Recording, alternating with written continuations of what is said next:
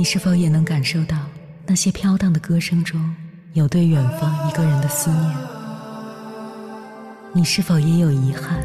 那些装进信封却始终没能寄出去的千言万语？你是否也走过从南到北那漫长的路？遇见，也错过那东来西去的人。当往事随风，亦成风。凌晨时分，跨越千山万水，讲述和倾听我们的故事。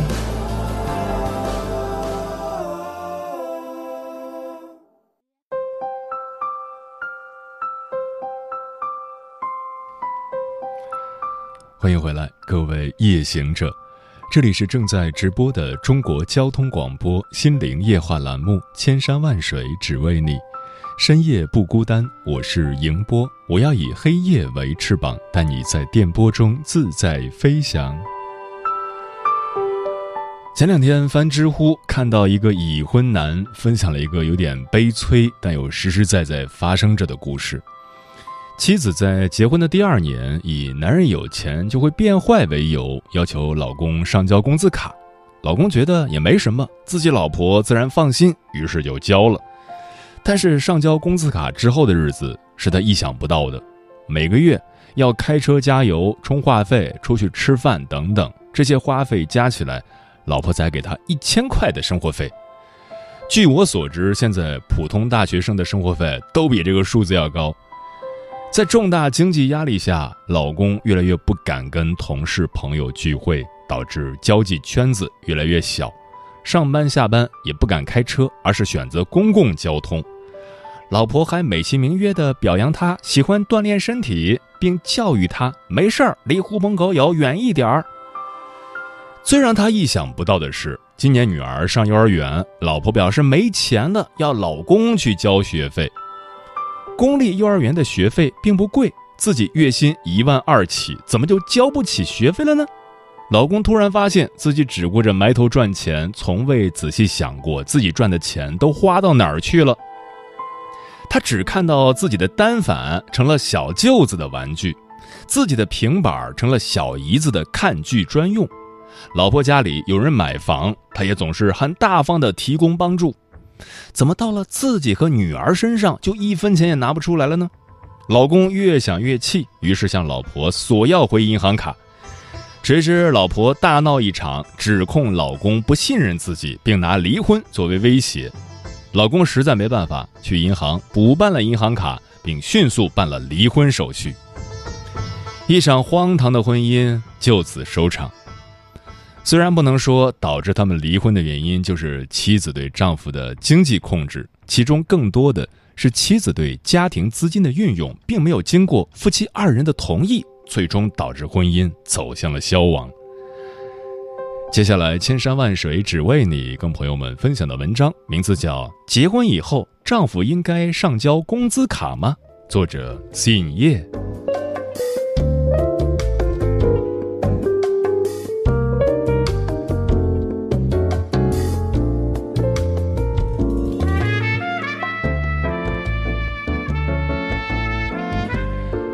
为什么很多女性要丈夫上交工资卡？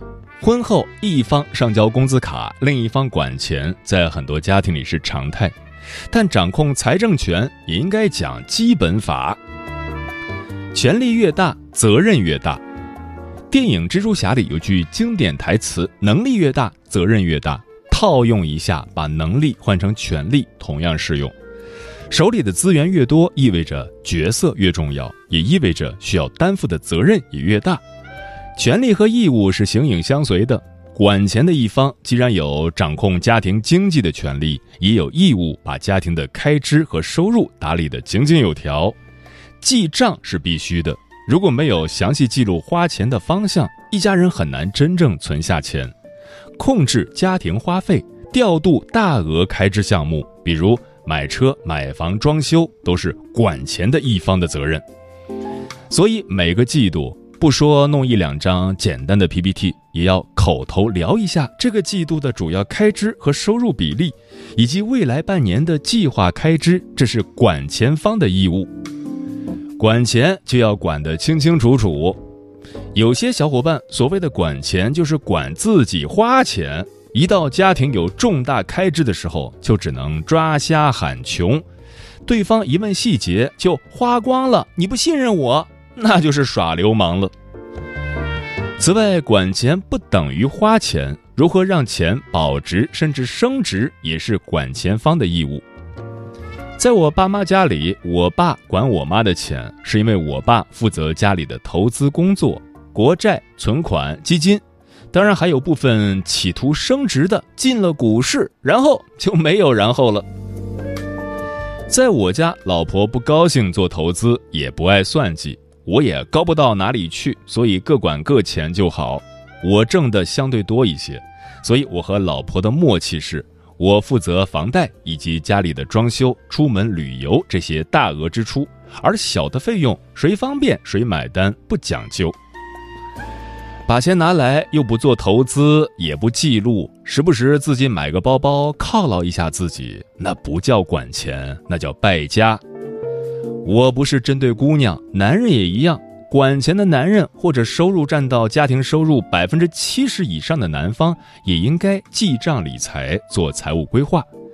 别浑浑噩噩一个月，抽烟喝酒烫头聚会打游戏，最后还觉得奇怪，我没什么大额支出啊，钱花哪儿去了？所谓的家庭财务管理，并不是说你中产之家才有需求。记账就是财务管理的重要部分。现在记账的 APP 有很多，做个记录并不难。有些 APP 还有自动生成图表的功能，完全可以把记账作为一种享受。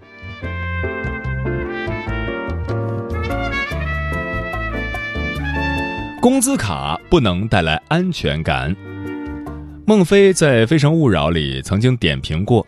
越要安全感的人，往往是极度缺乏自信的人。我在和老婆谈恋爱的时候，就发现这姑娘不一般。说好的轮流请客，我临时反悔，抢着付了钱。我觉得自己是邀功，她反而还挺不高兴的，郑重告诉我：谈恋爱的时候，不代表女人就应该花男人的钱。我很同意这种说法，所以那段时间她也没少花钱。我心里想。这个姑娘内心足够强大，足够自信。现在回想起来，大约是她觉得我颜值配不上她，所以不担心。每个人索要安全感的方式不同，有人要工资卡，有人一天要听一百遍“我爱你”，有些人接受不了对方微信回复的慢，有些人不能忍受对方比自己先挂电话。在我看来，这都是缺乏安全感的表现。担心对方会走，担心对方会不够爱自己，担心对方有钱就变坏，说到底就是担心自己留不住对方。实际上，会走的总会走，不够爱的强迫也没用，会变坏的没钱一样可以变坏。道理都懂，但架不住偷懒。相比用心经营感情，伸手要工资卡显然容易得多。当然，有时候也是家庭教育使然。有些父母自己的爱情观、婚姻观不正，自己的婚姻一地鸡毛，还指望教出一个御夫或御妇有术的子女，也是迷之自信。我见过好些缺乏安全感的妹子，其实都是非常出色、非常优秀的姑娘，完全没必要把自己当做男人的附属品。我希望妹子们除了爱情之外，也有自己的生活，有一颗强大的内心。你的安全感不应该由男人提供，不需要工资卡来满足。你可以活得很精彩，活得很充实。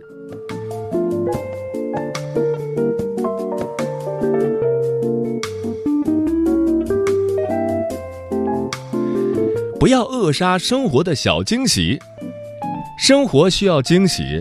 有一年，老婆生日，我狠了狠心，给她买了条某国际大牌的珍珠项链，大概一万。作为一个非常善于打退堂鼓的我，店里问了价格，就准备撤了。没花过这么多钱买礼物。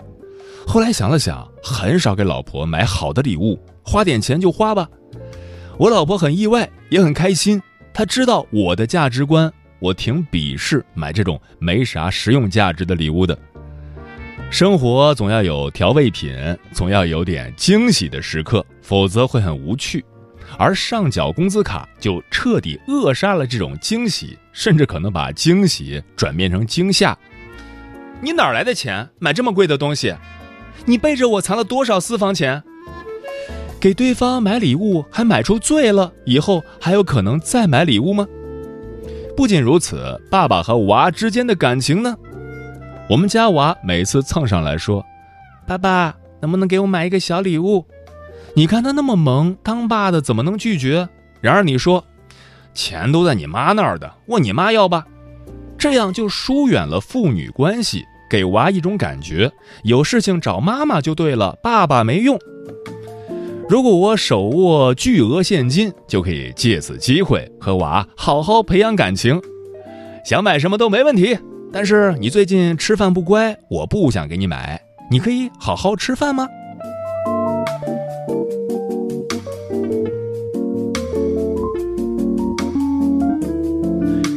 你和谁是一家人？我们八零九零后一代与父母的感情很深，往往会把自家和老婆老公一家分开。你们家谁谁谁，我们家谁谁谁，这是存在于很多八零后九零后潜意识中的。我们虽然结婚了，但我依然只认我的血亲，爸爸妈妈甚至兄弟姐妹都排在配偶之前。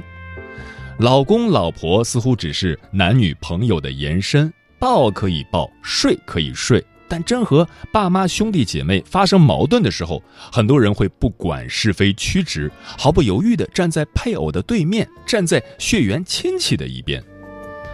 很多人没意识到，领了结婚证，一切都变了。法律认可了你的新家庭，以后这个新家才是你应该为之奋斗的地方。屁股要坐在自己的小家上，凡事需要从小家利益出发。但试问几人能够做到？很多异乡的夫妻往往会因为过年去哪家争执不休，不是应该以新家的利益出发？首先是两个人在一起过年吗？有些人把自己家的钱拿去借给亲戚朋友，甚至把自家的房和车拿去抵押给亲戚借钱，不是应该以新家的利益出发？夫妻都同意的情况下才借钱吗？很多男人认为爸妈养育我很不容易，如果老婆和爸妈处不好，肯定是老婆的问题，离婚。很多女人认为老公靠不住，还是家里人靠得住。没做对就会缺乏信任，就会同床异梦，就会因为钱起矛盾。我担心你拿家里钱养小三儿，你担心我拿家里钱养娘家。如果有小家思维。管钱是为了更好的发挥钱的作用，投资在更合适的方向，顺利完成一个个大件的采购计划。所有的大笔开支，两人共同决定，谁管钱都没问题呀。有些人管钱是因为缺乏安全感，要防着另一半，控制另一半，这也挺天真的。你的另一半再蠢，也懂得什么是沉没成本，什么时候该止损。真要离婚，自己卡上的钱就不是夫妻共同财产了吗？不用拿出来分了吗？想啥呢？LV 包都可以作为家庭共有财产分掉的，好不好？信任是一方管钱的基础，而这种信任来源于我们处理大家和小家关系的能力。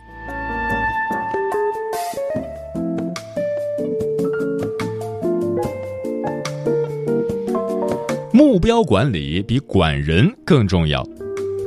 在管理学上，我们常会提到目标管理。管人太难了，你不是他肚子里的蛔虫，你不知道他要什么，甚至你知道他要什么，你也不愿意给他。掌控了工资卡，掌控了财政，似乎掌控了对方。真的如此吗？并不是。夫妻二人目标不同，同床异梦，迟早要分道扬镳。用目标管人则不同。我们一家人肯定有着双方的共同目标，我们找到这个目标，一起向着那个目标努力。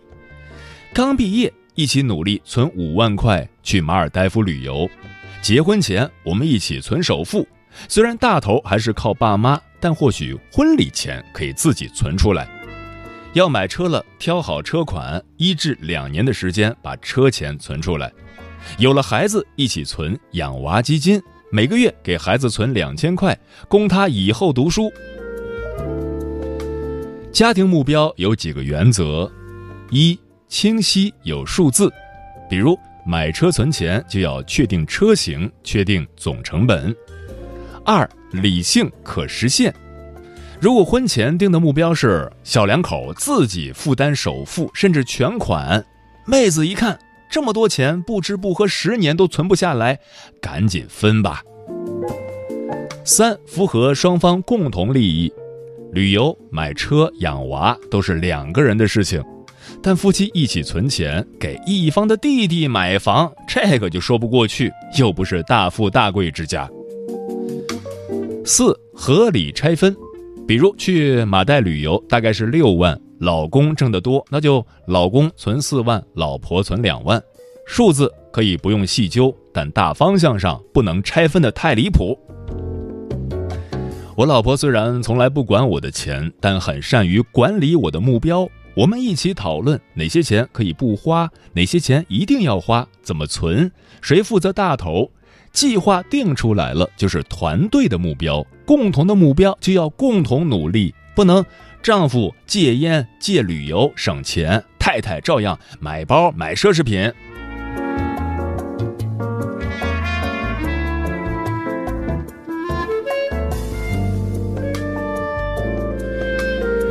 最后，对结了婚的小伙伴们说几句贴心话：结婚的人要懂得“家庭责任”这四个字。一，你挣的钱不再是你一个人的，这是法律规定；二，你做的决定也需要对家庭负责，要和另一半商量着来；三，你的身体和健康也不再只是自己的，想胡吃就海喝，想肆意就妄为，你病了，一家人都不会好。有人说婚姻是累赘，家庭是负担。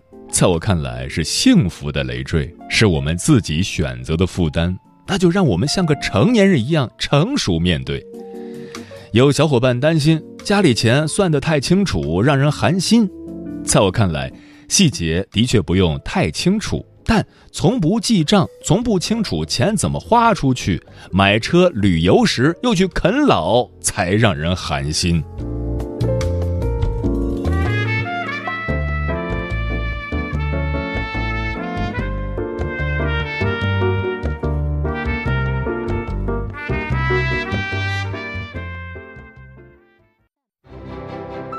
每一个深夜都有浓浓思念，每一段青春都有万水千山，千山万水只为你，千山万水只为你，正在路上。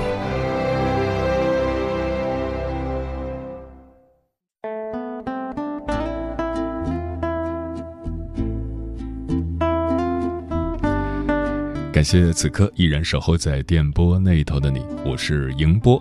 今晚跟朋友们聊的话题是：结婚以后谁管钱更合适？微信平台中国交通广播，期待各位的互动。沉默少年说：“我们家我不管钱，因为我喜欢买买买，买了一堆快递，放到家都过期了，也没有拆开。但是我用钱从来不需要说，我们两个有一个公共账户，有大事的时候直接从里面支出就好了。”日常开销就是自己管自己的，互不干涉。何以繁华笙歌落说，家庭理财是以家庭幸福为目的，而不是以存折金额为标准。应时时记得，管钱的目的是为了使家庭不受制于金钱。组成一个家庭，即有了信任的前提。在这个前提下，寻得最适合自己家的理财方式，而不是单纯的强调该由男方还是女方掌权。专吃彩钱的鸟儿说：“结婚以后，大多数是谁管家就谁管钱，重要的是一定要有稳定的收入、合理的开支、理性的规划。在一个家庭中，需要靠大家的努力和配合才能过得舒心。生活中的大小事都需要经济的支撑。”管理好家庭财产特别重要。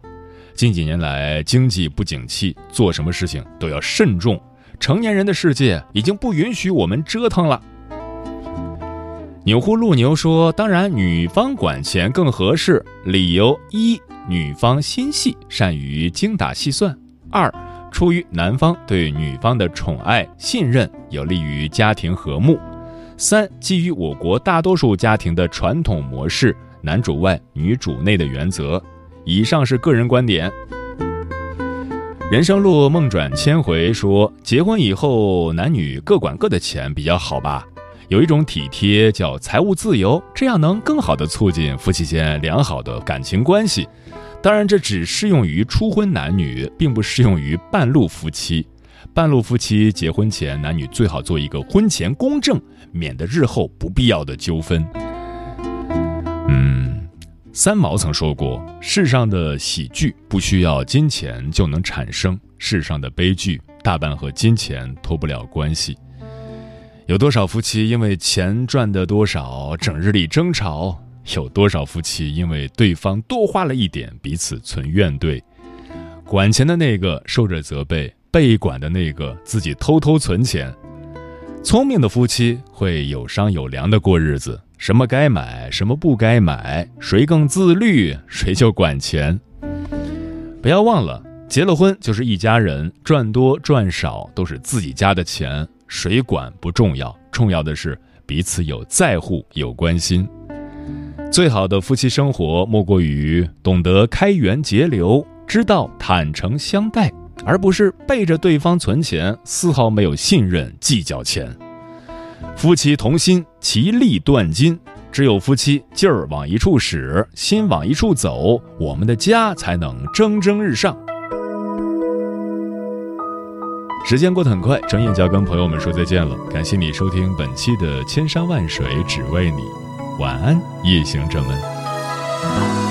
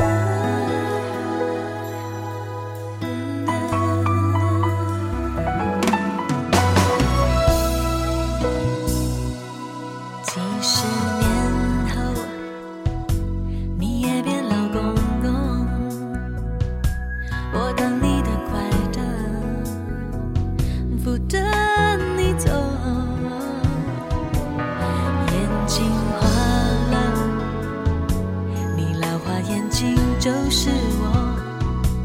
把时间忘了慢慢走。